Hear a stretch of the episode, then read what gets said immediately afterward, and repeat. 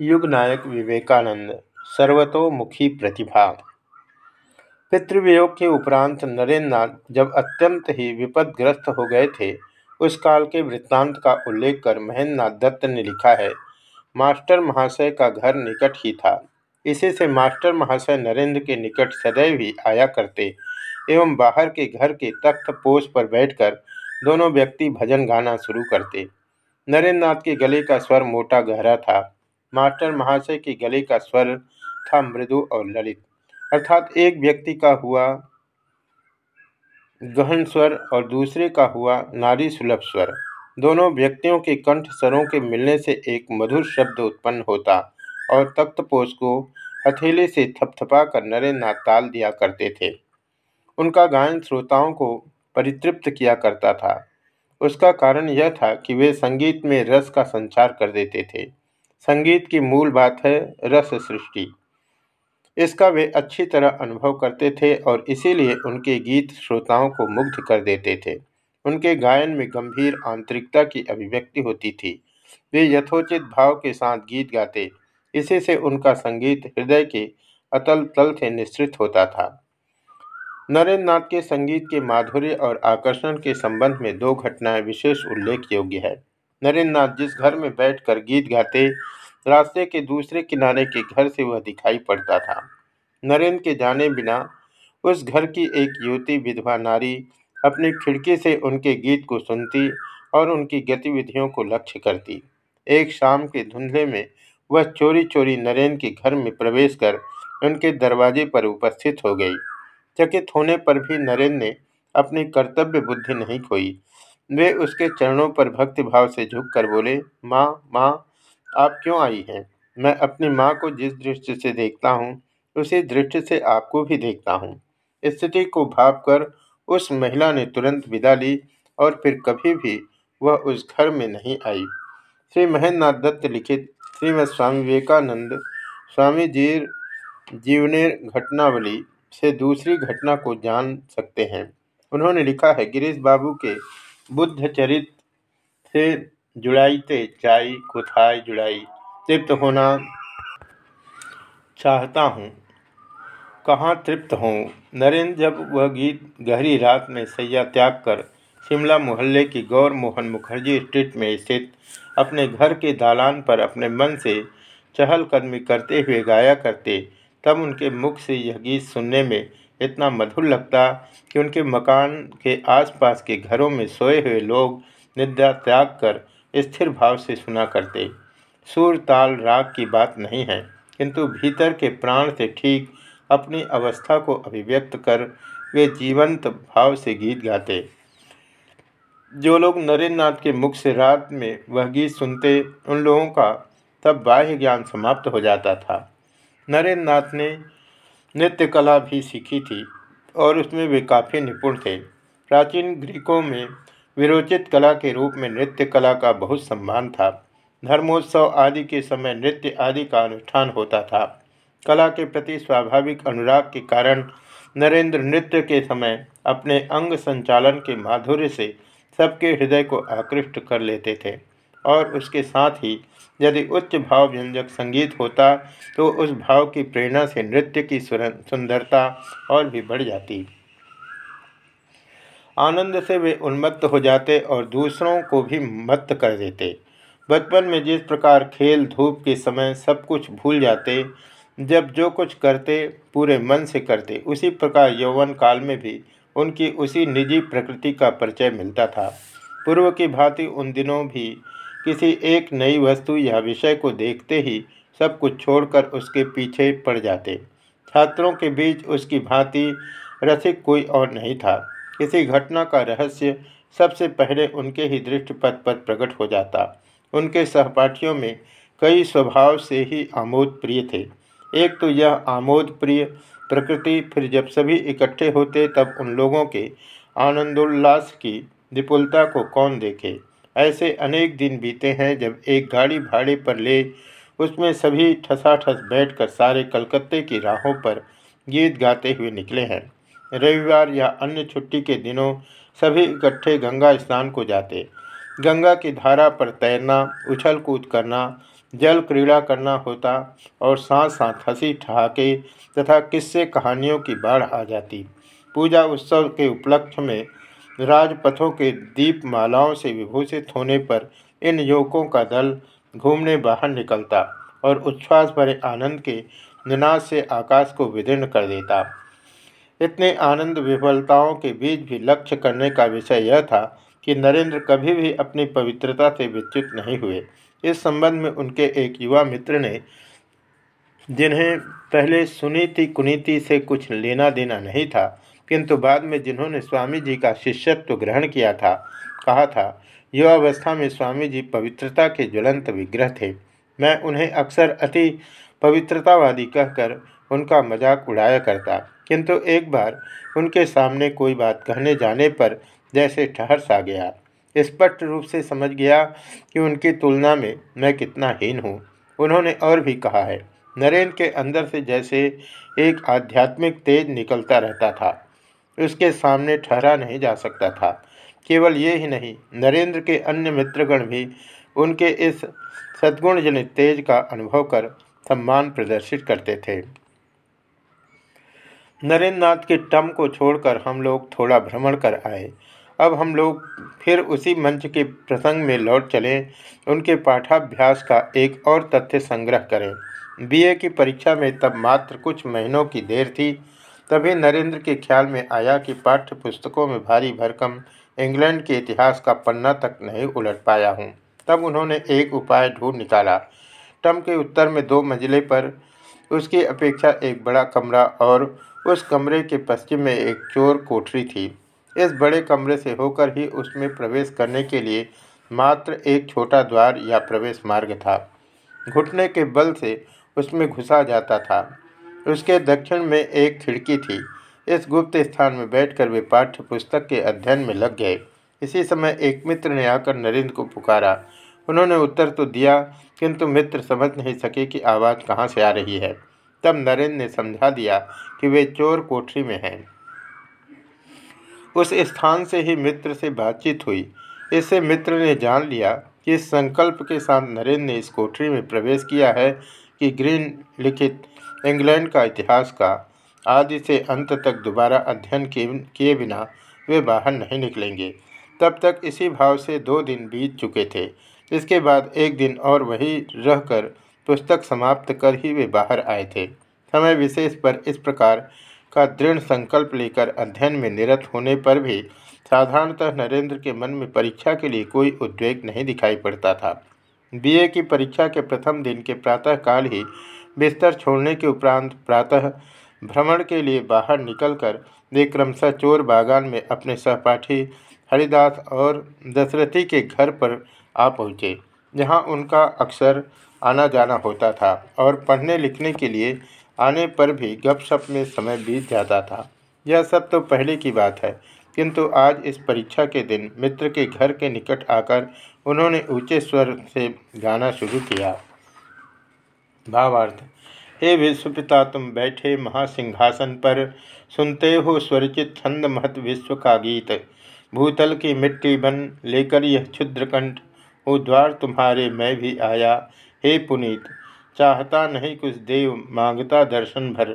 आया हूँ तुम्हें सुनाने कुछ गीतों के स्वर, जो गाते रवि शशि उसी सभा में ले आसन।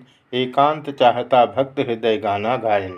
नरेंद्र के गले की आवाज़ सुनकर दोनों सहपाठियों ने द्वार खोलकर देखा कि वे हाथ में पुस्तक लिए हुए मुस्कुराते खड़े हैं।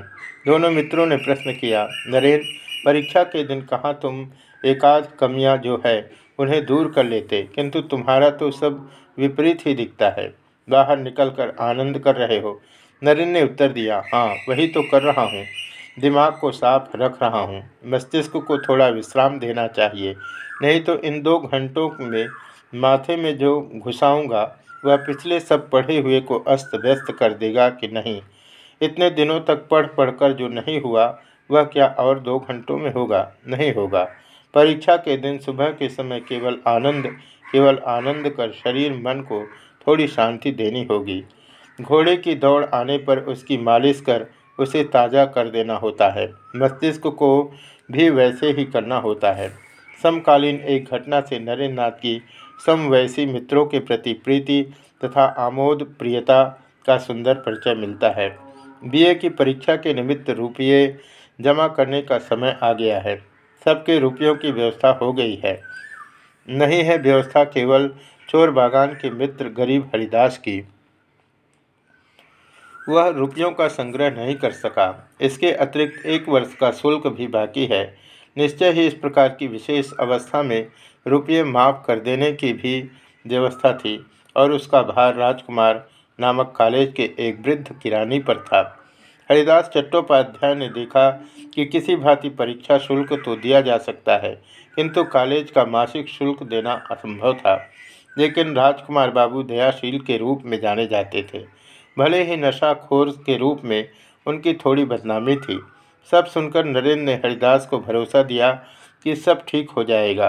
दो एक दिन के बाद जब राजकुमार बाबू की टेबल पर काफ़ी भीड़ लग गई है और एक के बाद एक लड़के रुपये जमा कर रहे हैं, तब नरेंद्र नाथ ने भीड़ को ठेलते हुए आगे जाकर राजकुमार बाबू से कहा, महाशय, लगता है कि हरिदास मासिक शुल्क दे नहीं सकेगा। आप थोड़ी कृपा कर उसे माफ़ कर दें।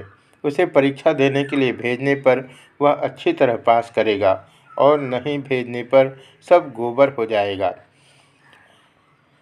राजकुमार ने मुंह बिदका कर कहा, तुम्हें धृष्टतापूर्वक पैरवी करने की जरूरत नहीं है। तू जा, अपने चरखे में तेल देने जा।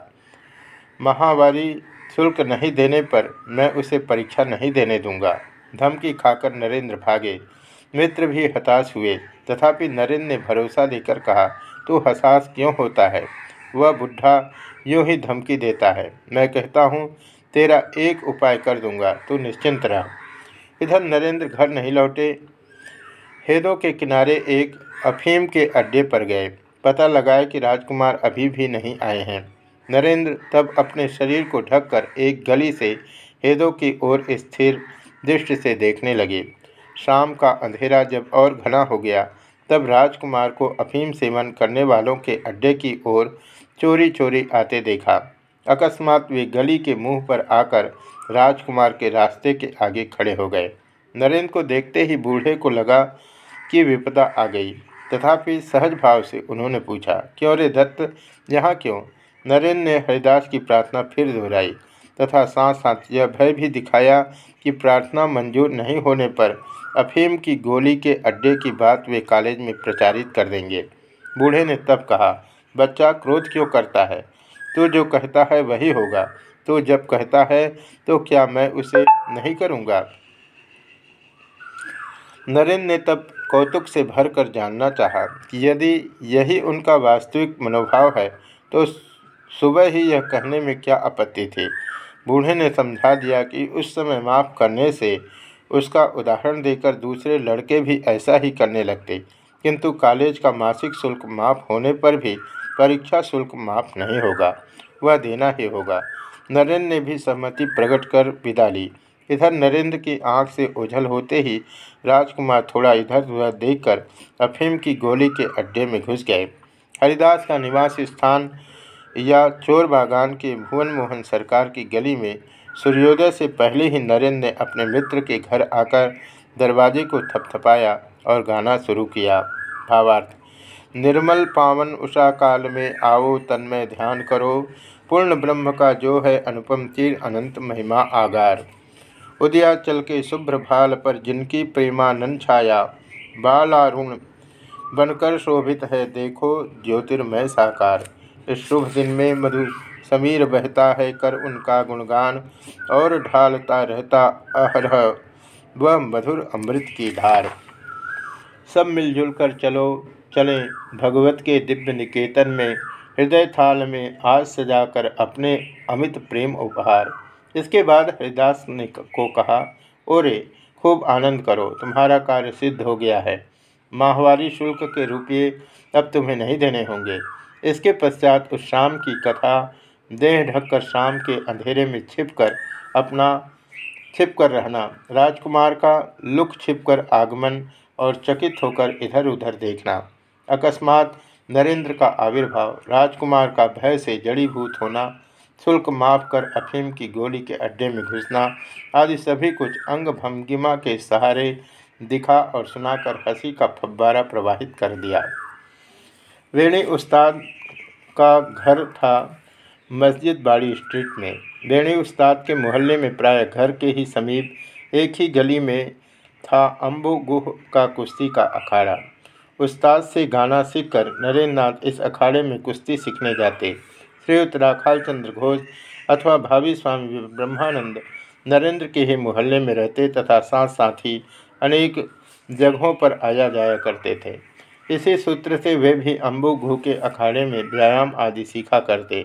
इसके अतिरिक्त नरेंद्र के प्रभाव से वे ब्राह्म समाज में भी जाया करते थे।